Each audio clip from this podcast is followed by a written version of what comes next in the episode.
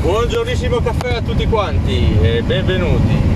Sono John The Jeep, il vostro amico, e oggi parleremo di ISRB e PEGI.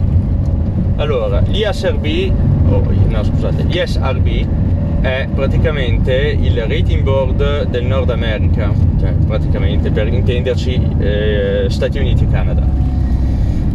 Anche se prima del 2003 avevamo anche noi nei nostri giochi gli SRB a partire da, appunto dal 94 fino alla creazione del Baby che poi diventerà Pan Europa. E quindi allora è praticamente il sistema di classificazione dei videogiochi. Un gioco è violento? Eh, Peggy 18 cioè violen- ma violenza proprio cioè sbudellamenti squartamenti un gioco con tanta droga dentro Peggy 18, un gioco razzista, un gioco che parla di sesso, Peggy 18.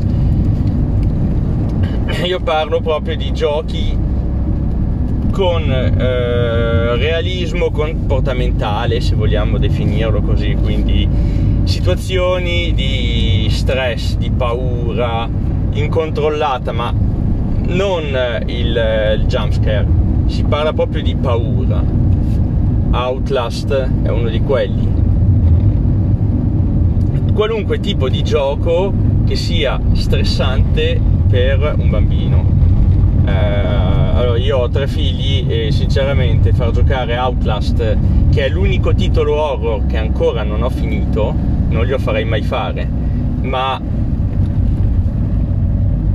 perché sarebbe troppo persin per loro eh, FNAF Five Nights at Freddy's ad esempio anche quello è un gioco che non farei fare ai miei figli di 3 6 7 8 forse fino ai 10 ai 10 già inizierebbero a resistere ma comunque non sarebbe eh, classificato per i 18 eh, in fin dei conti ISRB e PEGI nascono dalle paure dei eh, genitori, questa commissione di persone che si riuniscono per decidere il destino dei videogiochi. Cioè non è un buon titolo, non è un buon titolo, è un titolo per adulti, titolo per bambini. Esempio, una patata con una clava che dà eh, la clava in testa al pomodoro, ok, senza che il pomodoro si spiattelli quando riceve la clavata, quello un, sarebbe un Peggy 3, perché violenza è praticamente inesistente e, e gli effetti reali del, dell'atto non si vedono. Se invece vedete questa patata con in mano la clava che spiattella la chelava in testa al pomodoro e vedete il pomodoro che urla e si spiattella letteralmente, quello sarebbe già un Peggy 16 probabilmente. Sarebbe esagerato, ma il senso del Peggy è quello. Cioè non esagerare con le situazioni, ma mettersi neanche nei panni dei genitori che eh, vedono certi contenuti e magari non sono adatti ai loro figli. Certi non, non li seguono, certi seguono troppo alla lettera, certi, certi, certi. Le situazioni sono varie, lo sappiamo tutti. E comunque mm, questa è stata la motivazione del, della nascita al ISRB e PEGI allora, l'ISRB, come ho detto, è Nord America e nasce nel 94. Probabilmente segu- al seguito della nascita di Mortal Kombat nelle sale arcade, in cui vedevamo i personaggi che sbudellavano i loro nemici dopo un combattimento. Eh, Mortal Kombat era veramente tanta roba, in tutti i sensi, eh, a volte anche esagerato è stato un buon titolo, sarà un buon titolo, continuano a produrlo, quindi eh, sarà sempre un buon titolo, ma comunque con una classificazione di maturità abbastanza elevata, nel senso che sono gamer dall'età di 10 anni. Ho provato Mortal Kombat a 12 perché me lo regalavano quando avevo 12 anni, però a mio figlio di 6 anni sinceramente non glielo faccio provare il titolo, ma perché so che è violento. Il Peggy 3 ad esempio è libero da qualunque tipo di violenza, eh, linguaggio scurile, droga, sesso, cioè qualunque cosa riguarda il mondo adulto, il Peggy 3 non ce l'ha. E conosciamo titoli quali Farming Simulator, giochi di sport in generale, Gran Turismo, eh, FIFA, NBA. Anche se gli ultimi titoli eh, sportivi ho notato che hanno iniziato a mettere la modalità storia, la modalità carriera, quindi magari qualche linguaggio un po' diverso ci sarà. Magari fioccheranno qualche parolaccia in più, infatti hanno aumentato il rating del gioco, sono passati da un PEGI 3 a un PEGI 12 se non sbaglio. Ehm, quindi per intenderci, PEGI 3 niente violenza, PEGI 6 niente violenza o in presenza di violenza sempre qualcosa di cartunesco, fantasy e comunque situazioni inesistenti. Dopo passiamo al PEGI 12, quindi avremo già un grado di eh, linguaggio un po' più aggressivo, poca presenza di droghe, anzi inesistente. La droga sarà dedicata solo al PEGI 18. Come anche il sesso alla fine, sono tutti contenuti dedicati ai peghi 18, cioè quindi eh, maggiorenni in su, via. Ecco. Da quando raggiungi i 18 anni fai quello che vuoi, il sugo del discorso è quello. E dopo i peghi 16, anche lì violenza un po' più alta, bassissima presenza di eh, sesso, droghe, linguaggio scurile un po' più sostenuto poi si passa appunto alla Peggy 18 che è quella cioè, ultima, cioè le peggio cose che possono essere dette o fatte in un videogioco Peggy 18, punto. Ecco, in parole povere questo è il Peggy 18.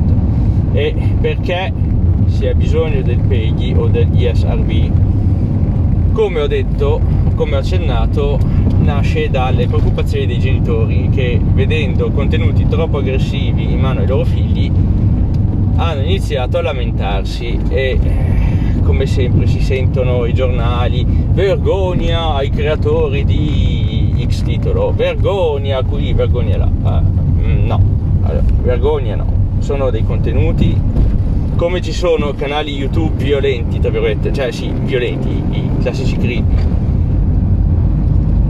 e alla fine non fanno male a nessuno. Cioè i titoli non fanno male a nessuno. Sta nella testa poi di chi gioca eh, fare la distinzione tra bene e male, sta nella testa del genitore insegnare al figlio che non bisogna andare in macchina a sparare con l'Uzzi, non bisogna andare in una scuola a mitragliare i compagni di classe che ti hanno bullizzato fino al giorno prima e tutta la combricola. Continuo a sentire di genitori che si lamentano oh il mio figlio sta giocando giochi troppo violenti diventerà un pazzo. Allora ho uno scoop per questi genitori. Come ho lasciato anche in tante volte nei commenti eh, di youtube. Sì come avrete notato la prima parte sarà incentrata sulla descrizione della cosa la, l'ultima parte prima della fine sarà dedicata ai miei pensieri personali ma come dico sono pensieri personali, non sono un psichiatra, non sono un psicologo, non sono un medico. Io dico solo la mia. E secondo me i bambini violenti, ok, non è che diventano violenti a causa di un videogioco, ma se sono violenti in vita reale, nel videogioco saranno 10 volte peggio. 100 volte peggio. Perché? Perché dopo diventa la sindrome da... no, scusate, sindrome, il eh, leone da tastiera cioè, sei protetto da uno schermo tra te e chi riceve la tua trollata, quindi ti senti grosso, ti senti forte e inizi a fare eh, il violento, ok? Eh, un altro esempio appunto di questi casi, Fortnite è accusato di essere la peggio cosa del mondo perché i bambini bullizzano gli altri bambini su Fortnite. Specifichiamo che chi è sempre stato trollato su Fortnite dagli stessi amici di gioco era gente che trollava sto bambino, cioè lo bullizzava nel senso del termine vita vera, lo bullizzava, ok, già fuori dal gioco. Poi una volta dentro lo pigli ancora di più per i fondelli. Non voglio essere aggressivo perché non è il contesto del, del, del podcast però il discorso è questo, cioè se un bambino è aggressivo di suo con un suo coetaneo, sul videogioco lo sarà peggio. O magari diventerà un agnellino. Cioè è tutto nella testa di chi fa l'azione, non del creatore del videogioco, non eh, della Blizzard con Diablo, non della Rockstar eh, con GTA e Red Dead Redemption. No, è la testa della persona che fa la differenza. Se tutti i bambini fossero bravi e buoni, non ci sarebbero casi di bullismo, di cyberbullismo. Il cyberbullismo non esisterebbe perché il bambino, essendo bravo e buono nella vita vera, lo è anche nel videogioco. Ma se il bambino è bullo fuori, dentro il videogioco lo sarà di più. Magari non all'inizio, ma una volta preso piede ok? Una volta che si è intrufolato nella meccanica del gioco, che ha preso confidenza col gioco, diventerà ancora più bullo che in vita vera. O magari può capitare il contrario, un ragazzo bullizzato che è stanco e frustrato dalla sua vita da mm, vittima dei bulli, ok? Ora il termine corretto non ce l'ho, termine più dolce non ce l'ho, quindi è vittima del bullo, e diventerà a sua volta il bullo dentro il videogioco, la classica community tossica. Come ho notato sulla mia pelle, pur avendo 30 anni, facendo giochi MOBA, cioè facendo, scusate, giocando ai MOBA, che sono i multiplayer eh, online eh, Battle Arena, per intenderci League of Legends, eh, Dota 2, eh, Mobile Legends, Android, cioè su smartphone, perché c'è anche su c'è anche su iPhone. Ehm, cioè, ho notato questa cosa qui. Ma il problema è che non è colpa del videogioco. Si dà sempre la colpa ai videogiochi perché è, la, è, è il modo più facile di buttare la propria frustrazione. Ma non è mai colpa del videogioco, ma è colpa di chi ci gioca che ha la sua testa, ognuno ha i suoi sistemi, ognuno ha la propria mentalità e attraverso la protezione dello schermo, ok, di internet, dopo diventa un leone da tastiera. Come dico sempre, gli hater ci sono sempre, ma eh, come ci sono i fan, ci sono gli hater. Come ci sono i buoni, ci sono i bulli come ci sono i bambini bravi, ci sono i bambini terribili. Ora io non metto in granaccio i casi, non accuso nessuno, eh. l'unica cosa che dico è che non è mai colpa del videogioco, ma di chi ci gioca. È questo che bisogna fare, analizzare il perché del comportamento aggressivo del bambino o dell'adulto, perché eh, non solo i bambini lo fanno, ma sfortunatamente un sacco di adulti mi insulteranno perché frustrati, perché eh, come punto di sfogo, insomma, ecco.